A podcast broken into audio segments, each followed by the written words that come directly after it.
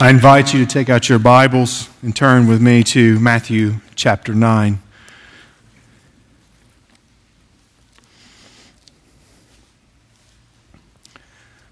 Before we begin, let us pray together.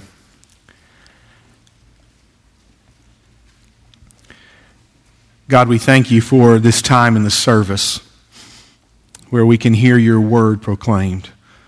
God, we're thankful for each and every Sunday that we can hear your word proclaimed. And so, God, we ask that you do what only you can do, and that is stir in our hearts as you speak to us from your word. And God, we're thankful it is your word, and this is your church, and that you love both of those far more than we ever could. So, God, glorify yourself now in this time, we ask. Amen. Matthew chapter 9, verses 14 through 17. Then the disciples of John came to him, saying, Why do we and the Pharisees fast, but your disciples do not fast? And Jesus said to them, Can the wedding guests mourn as long as the bridegroom is with them? The days will come when the bridegroom is taken away from them, and then they will fast. No one puts a piece of unshrunk cloth on an old garment, for the patch tears away from the garment, and a worse tear is made. Neither is new wine put into old wineskins. If it is, the skins burst, and the wine is spilled, and the skins are destroyed. But the new wine is put into fresh wineskins, and so both are preserved. Today, our sermon picks up in, in the same scene where we left off last week. Likely they're at dinner still, where Jesus has been with Matthew, and John's disciples now appear on the scene. It's kind of like a revolving door of dinner guests. More guests just keep showing up with more questions. And John's disciples have something on their minds. You can see it. So, no sooner has Jesus finished answering the, the Pharisees in regards to eating with sinners and tax collectors, and now we've got a new group. And now they're, they're questioning Jesus about another matter of righteousness. So, what is it that's on the mind, the minds of John's disciples? Well, they're concerned about the fact that they and the Pharisees are fasting, and Jesus and his disciples are not.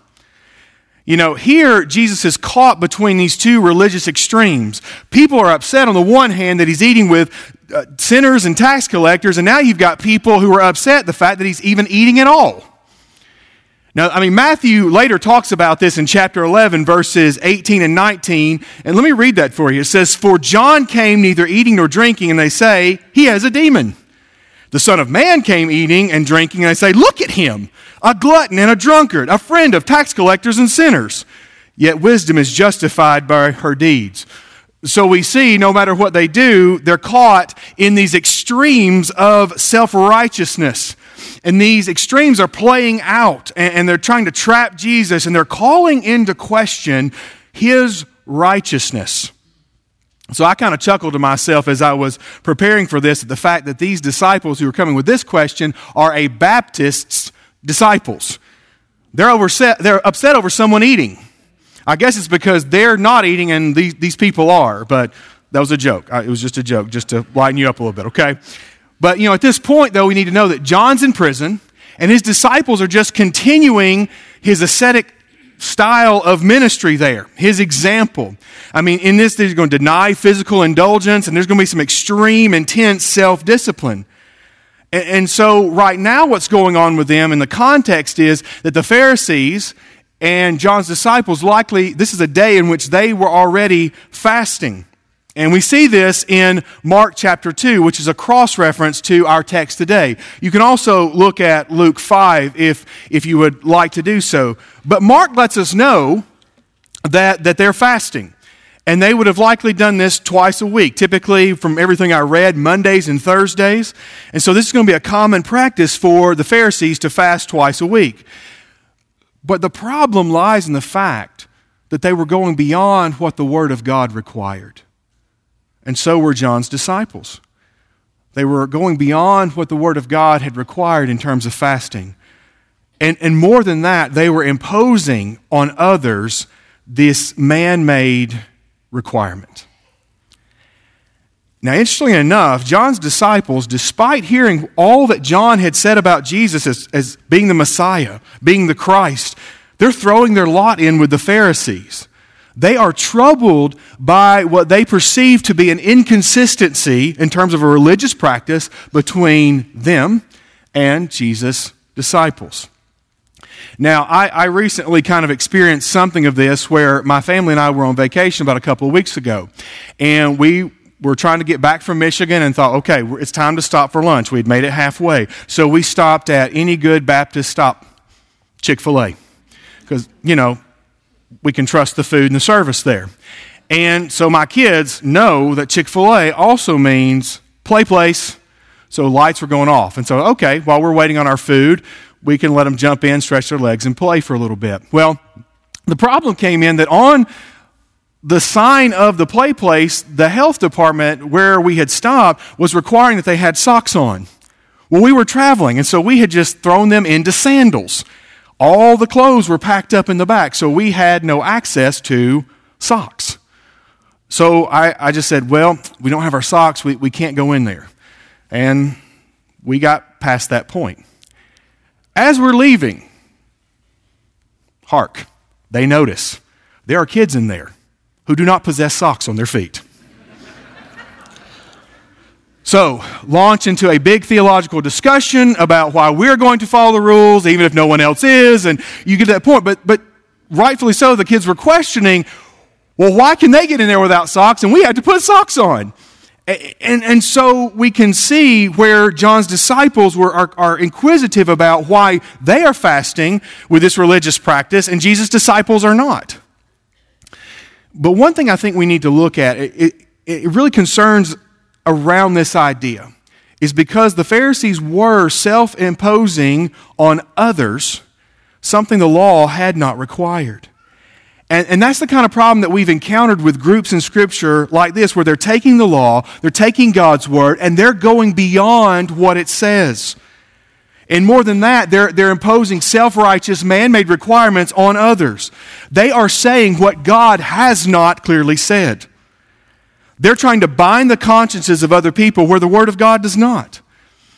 And there are some real dangers when we start going beyond what God's Word says, and, and especially what the Lord has clearly said. And we must clearly affirm and follow what God's Word clearly has said. This is a matter of in terms of interpretations of Scripture and the application of Scripture.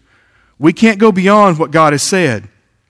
As I was reading, one commentator used the example of the commandment thou shalt not covet. You know, that idea is rooted in the fact that God is our provider.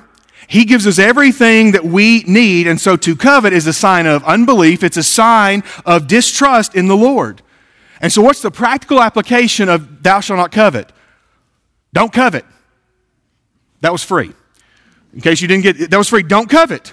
Now, that's great, but what the commentator was really getting at is the problem we, we really get into is when we take that and we apply it personally on the personal level, we, we might take it too far. For some people, they hear the commandment, do not covet, and they may not be able to watch a commercial. They may not be able to flip on the television because they are so weak in this area that they, to watch a commercial would cause them to, to go into a coveting heart. And that's fine for them. The problem is if this same person then takes that same application and says, you know what, since I can't watch commercials, neither can you. And you, to be a real Christian, cannot watch commercials. Well, we can't say that. We can't expect that because Scripture's not clear on how far that has to go. It just says, do not covet.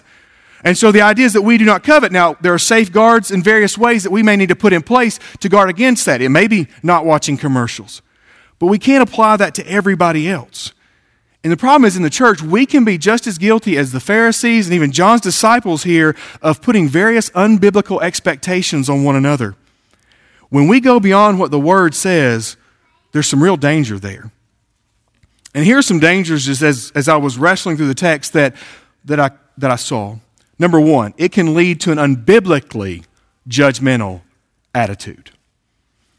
You can begin to view others as less spiritual, or even worse, you begin to view them as unbelievers because they do not line up with your standards.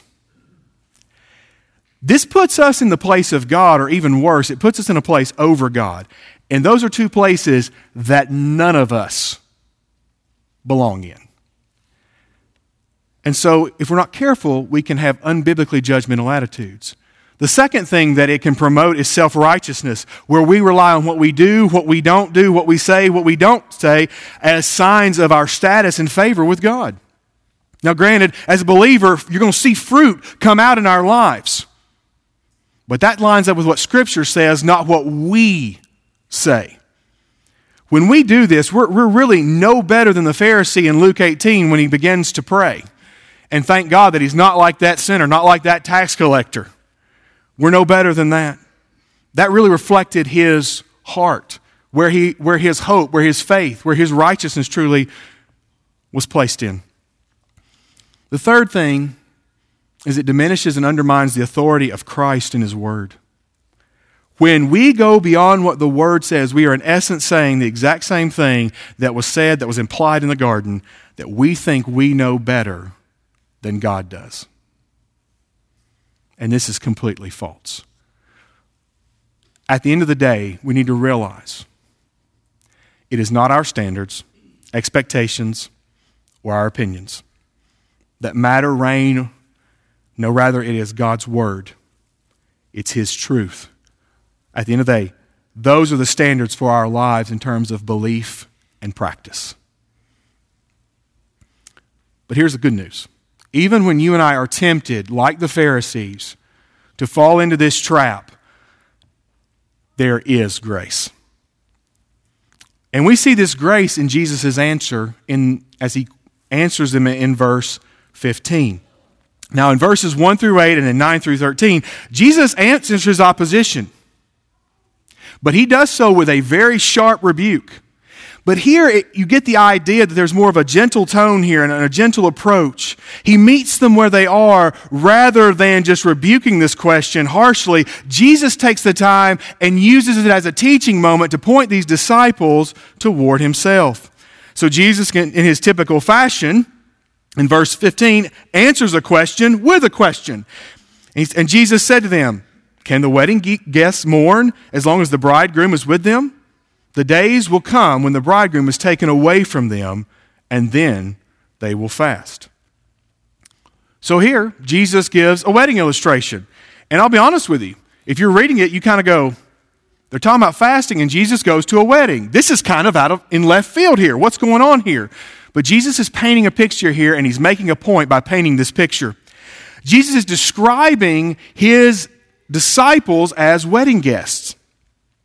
But I want you to know something that ought to stand out to you. What is the action that he says that the wedding guests will not do or should not do, or is kind of odd that they would do while the bridegroom's there? Does he mention fasting? No, Jesus uses the word mourn instead of fasting. So it's interesting that John's disciples are asking about why do we fast and your people don't? And Jesus goes, Well, let me tell you, why would they mourn? And they're kind of, what? Why does Jesus switch the words here? It really hits because Jesus is getting at the purpose of fasting. For the Jewish people, the idea of fasting would have been tied to times of mourning. When things were going well for a person, there really was no need or desire for them to fast. You know, fast would have been called during times of great distress, even in the midst of the nation. That maybe they needed to seek the Lord for physical healing, like you see in 2 Samuel 12, uh, David for his child. Or maybe they were seeking repentance in Jeremiah 36, Joel 1, or Jonah 3, where you see the Ninevites call for a fast. They would have changed their garments to sackcloth. They would have covered themselves in ashes to indicate while they were fasting that they were in grief and that they were in sorrow. Their fasting would have been characterized by mourning, whether mourning over sicknesses, circumstances, or sin. So let's contrast this then with this idea of fasting and mourning with that of a typical wedding. So when you think of a wedding, what do you typically think about the atmosphere being? It's joyous, it's, it's celebratory, right? You, you've got the ceremony and then the reception. Now, for me personally, I like the reception. There's food, there's music, because I like to dance. I mean, if you've ever been to a wedding with me, you know I'm going to dance, even if there's not dancing there. Um, And the reality is, too, I love the laughter. They're sitting around the table, you're, you're enjoying it. The guests are happy, they're, they're glad to celebrate the happy couple. So, what does that have to do with fasting? Well, wouldn't it be odd if people were sitting around at a wedding feast at the reception and they're not eating? And they look miserable and they're in sackcloth and they're in ashes, looking like their dog had just died three times over? I mean, imagine that. What, you're sitting at a wedding. Could you imagine sitting at a wedding and people's faces are just sunken in and they're just downcast? What would you think? Uh oh. I've gone to the funeral instead. But that's not because weddings should be happy. You know, and again, they're not going to be fasting at a wedding because they're in the presence of the bridegroom, and this is cause for celebration. On a grander level, that's what Jesus is getting at. He is the bridegroom. He's referring to himself and his presence. He is the bridegroom. The bridegroom is here. So, how can his disciples be in mourning or be fasting when he's with them? There is much reason to celebrate because the bridegroom is here. Listen, Jesus is using this bridegroom illustration here, but this is found throughout the Old Testament. It's an idea that Matthew's audience, as a Jewish audience, would have recognized what Jesus was saying. They would have been familiar with it. In the Old Testament, God is spoken of as the husband or the bridegroom. This is seen as Isaiah 54, verses 5 and 6, and even the passage that Frank read earlier today from Hosea 2 where the Lord declares that you will call me my husband.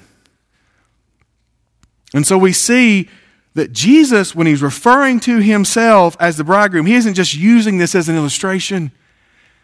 Jesus is making a bold statement that he is the bridegroom. And by saying he is the bridegroom, that means he is God.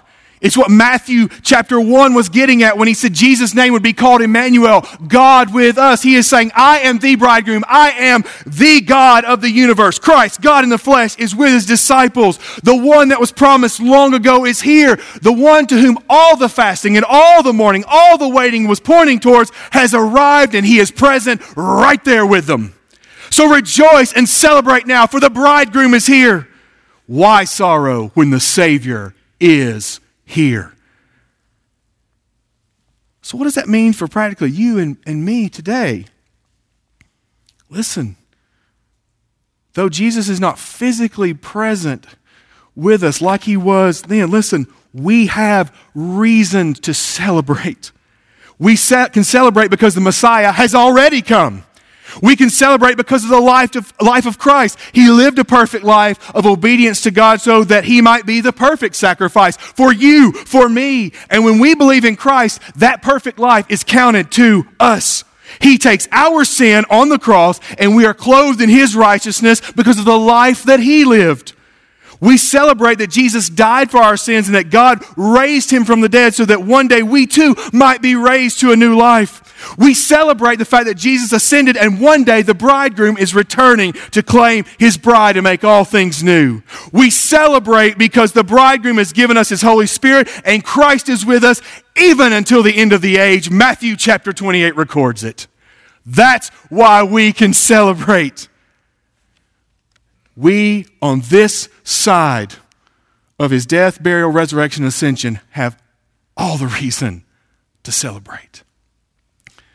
So let's go back to what Jesus is saying here. Jesus gloriously teaches that the reason his disciples do not fast, as John's disciples and the Pharisees, is because there's much reason to celebrate. Because the longed for promised Messiah is right here. The one that John points to in John chapter 3, verses 28 and 30. Let me read it for you. He's here.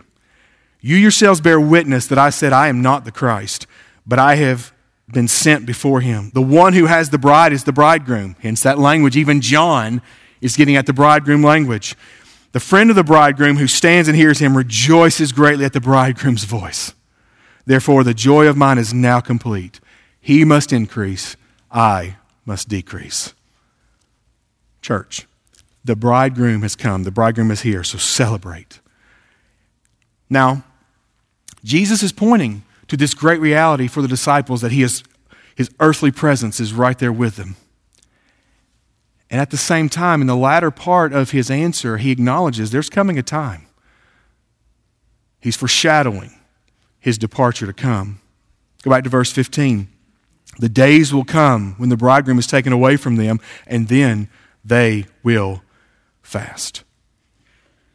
Jesus warns of that day when he, the bridegroom, will be taken away. I mean, imagine, imagine being at a wedding and the bridegroom just leaves and leaves the bride behind. It's just kind of hard for us to fathom. But listen, this is getting at his death, his burial, and his ascension. When the time comes when Christ is taken away, then will his disciples fast. When what they need, when what they want goes away, they will mourn. They will mourn as they live in a fallen world and they long for the return of Christ. But I want you to see, too, that in this, in answering the question, Jesus doesn't just completely throw out fasting as inconsistent for his followers. Fasting isn't prohibited by Christ, but rather it's put in its proper place. The way in which and the time at which his disciples will fast is different than previously done. One writer differentiated this way. He said, Old Testament fasting was a longing and a waiting for the king to come. It was purely a future hope. New Testament fasting, on the other hand, has both a past and present, excuse me, a past and future element to it. The past element has to do with looking back to the life, the death, and resurrection of Christ, believing firmly that the king has come. Followers of Christ have tasted the new wine of his presence. We have been forgiven of our sins and we have been satisfied by our Savior. So, in that sense, there's not mourning, there's rejoicing. Yet at the same time, we have been promised that there is more to come. That this, this is the future element to our fasting. Although the king has come, we know that our world is still full of sickness, disease, suffering, and pain. Therefore, what we are longing for and fasting for is the day when the king will put an end to these menaces once and for all. We'll live in a new heaven and a new earth where we will dwell forever with our king. You and I live in the time where the bridegroom has been taken away and we anxiously await his return. We will likely mourn and grieve while we wait the Savior's return, but we do so with hope.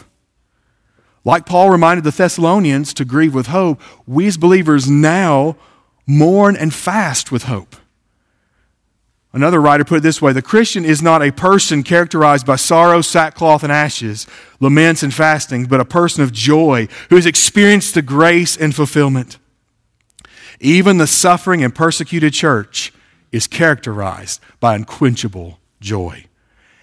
Now, get me. The author is not saying that we will not lament and that we will not fast nor grieve, but rather we're going to be able to do all those things with a joy that cannot be shaken with a joy that cannot be taken from us.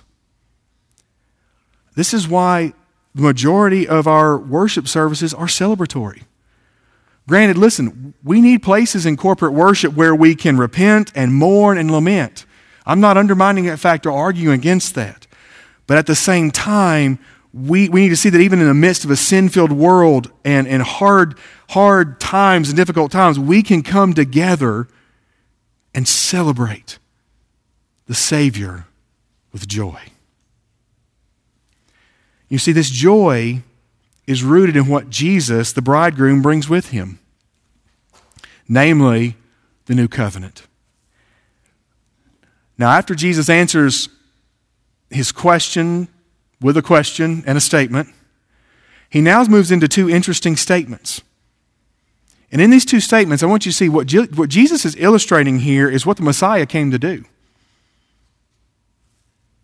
Jesus wasn't coming to revive Judaism or to add a little something extra to the old covenant. No. He came to fulfill the old covenant and usher in the new era of the new covenant. So let's look at the first illustration. In verse 16, it says, No one puts a piece of unshrunk cloth on an old garment, for the patch tears away from the garment, and a worse tear is made. So here we've got this picture of, a, of, of, an old garment with a tear, and somebody's trying to repair this garment, right? I am not a seam person at all. I cannot tailor anything, all right? I can rip clothes, but I cannot mend them together. So I have no idea. But here's the thing even I realized too that this would be unthinkable to do to put a new piece of cloth uh, on an old garment because it's unshrunk. It doesn't match. It doesn't fit with what's happening here. And so then something happens when this new thing is put on and then it's ripped off. And what does it do? It makes a worse tear than the tear that was there to begin with. It devastates the old garment. So when the old and the new things are mixed, what Jesus is saying, there are undesirable consequences. The old ways of legalistic religious works must now give way to the gospel of grace and truth. Charles Spurgeon put it this way Jesus did not come to patch up our, uh, our outward religiousness, but to make a new robe of righteousness for us. So Jesus wasn't mending the old, but he was replacing the old with the new. This garment isn't made up of a sleeve of the old, a hem of the new, a collar of the old, some buttons from the new. Rather, this is a completely new garment, and it is the righteousness of the bridegroom, adorning his people with his glory. And the second illustration gets at that same thing. Neither is new wine put into old wineskins. If it is, the skins burst and the wine is spilled and the skins are destroyed. But new wine is put into fresh wineskins, so both are preserved. So now we move from the garment and trying to patch that up to now we're mixing new wine and old wineskins. And Jesus says this is a, a, thing. He paints this picture that everybody in that culture would go, You don't do that. You know better than that. That would be unthinkable for you to do that. Now, listen, I had to do research. I do not know the process of making wineskins like the back of my hand. But from what I gathered, you're going to kill an animal, you're going to get it cleaned up, you're going to tan it, you're going to get it prepped for the new wine. Because when you're making the new wine, again, I don't know anything about making that process either. I had to research all this. As it begins to ferment, it's going to have some expansion that takes place because of all the gas. The new wineskins have the ability to deal with the, expa- the expanding and stretching. The old wineskins would not. They've been tattered, they've been worn, they've shrunk. They, they would not be able to handle the fermenting process of the new wine. It would put too much strain on them. And so, what do we see? What Jesus says here? They would burst, the wine would be spilled, and the skins are destroyed. Nothing's left, nothing's saved. I experienced something of this the other day in the youth room we have breakfast for the youth, and uh, lately, not all the milk has been consumed. And apparently, this gallon of milk had not been consumed for a long time and had gotten to the back of the fridge. And so I noticed that the gallon was a little swollen. You know, a little indentation in the middle? Well, it was popped out. Now, listen. I have learned from bad experiences of not venting things. Uh, gas can, didn't vent it one time, tried to pour the gas and right in the eye. I was not going to have that happen again. So I began slowly venting the milk, or so I thought. And as I took that final turn, boom! I mean, that milk went everywhere. We had neighbors behind here calling saying, We've got milk in our trees. What happened? Um, and it was so bad, it was disgusting, it was disastrous. There was not a dry place in that youth kitchen of clabbered milk. Yes, pray for me, I'm still traumatized. But but I say that, but you see that the swelling and the fermenting process, it, it caused on the milk, imagine with the wineskins, it would have caused much more destruction. But in a much more important way, Jesus is teaching that the new wine must not be mixed with old wineskins. This is not some agricultural lesson from here, because when the new wine is put into new wineskins, both the new and wine and the new wineskins are preserved when they're kept together. Again, not an agricultural lesson. What Jesus is getting at is the new wine. Well, what is this new wine? It's the new covenant. It's the same thing that we celebrated when we took the Lord's Supper last week, as we took the bread as the body of Christ and we took the juice to represent his blood, sign of the new covenant. This is the covenant in, in which the covenant where Christ has provided full atonement for God's people through his blood. It is the covenant in which righteousness is fulfilled through Christ and righteousness is applied by Christ. You see, Jesus has brought the new covenant in which the path of righteousness, which John's disciples are questioning, is redefined. It isn't based on a system of works and adherence to rituals and sacrifices, which nobody could perfectly keep anyway. No, rather, it is based on the righteousness of Christ, His teachings, what He has done, what He has said, because He has come and He has fulfilled the old covenant. So we're not to mix the two. Now listen, Jesus is not dismissing the old covenant as irrelevant, but rather what he's rebuking is the ways in which the old covenant is being misused or abused. And he's, and he's rebuking the, the thinking that he is just an addition to the old way, the old covenant. Jesus is the complete fulfillment of the old covenant. And trying to mix these old Jewish practices with Christianity would be detrimental. It will not work, and it is not necessary because Christ and His work are sufficient. When we try to add, and we're guilty of this too, when we try to add to the new covenant, we fall into this trap of Jesus and. And what I mean is that we start adding other requirements to salvation, like you must believe in Jesus and wear a suit and tie every Sunday. Or you must believe in Jesus and fill in the blank. You've either heard something similar to that or you've said something similar to that. And so we start heaping up these requirements of, well, if they're truly righteous, then they're going to, Jesus and it's only in the righteousness of Christ that we stand. That doesn't mean we won't see fruit. It's not righteousness that we've earned or can earn. It's righteousness that has been freely given to us through Christ. And it's righteousness that will come out in our works. We have to get the order right. One person really put this in a succinct way Jesus plus something equals nothing. But Jesus plus nothing equals everything. We do not need to add to Christ, and Christ is not added to anything. He is sufficient in and of himself. We must trust in Christ and Christ alone for salvation and for our righteousness, for He is our bridegroom and He is our Messiah and Savior. So, to bring this home and recap, Jesus, the bridegroom, has come and He's brought the new covenant. The new covenant is a better covenant of which the author of Hebrew writes in chapter 8. It's better than the old because Jesus himself, the author of that covenant, is greater. He's the author of that covenant, he's the fulfiller of that covenant. And so we need to be careful. We need to be on guard of ways that we seek to add to the new covenant and try to rely on other things other than Christ. And so as we, as we think about this today, we need to know the Messiah has come. And so listen, what does that mean for us? Yes, there will be times where we will fast with anticipation. We're going to fast with mourning, but we're going to do so with joy as we live in a fallen world. Because listen, we know, because God's word has said, that one day we are going to feast to celebrate the return of the bridegroom and the final consummation of God and his perf- of God's perfect plan to reconcile us back to him and make all things new. So while we wait, we do so with hope and celebration of the day to come. Jesus was saying, My disciples do not fast and mourn because the bridegroom's with them. You and I may fast and mourn as we wait for his return, knowing that one day our fasting will turn into feasting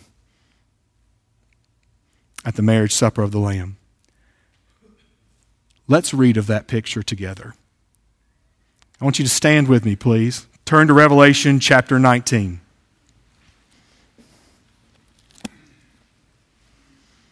Revelation chapter 19, and we're going to begin in verse 4. But, church, I want you to see, as we looked at the bridegroom, what is to come. We can have celebration and hope today because of what is to come. Revelation chapter 19, verse 4. And the 24 elders and the four living creatures fell down and worshiped God who was seated on the throne, saying, Amen, Hallelujah. And from the throne came a voice saying, Praise our God, all you his servants, you who fear him, small and great. Then I heard what seemed to be the voice of a great multitude, like the roar of many waters, like the sound of mighty peals of thunder, crying out, Hallelujah! For the Lord our God, the Almighty, reigns. Let us rejoice and exult and give him the glory, for the marriage of the Lamb has come, and his bride has made herself ready. It was granted to her to clothe herself with fine linen, bright and pure, and for the fine linen is the righteous deeds of the saints. And the angel said to me, Write this Blessed are those who are invited to the marriage supper of the Lamb. And he said to me, These are the true words of God. Let's pray.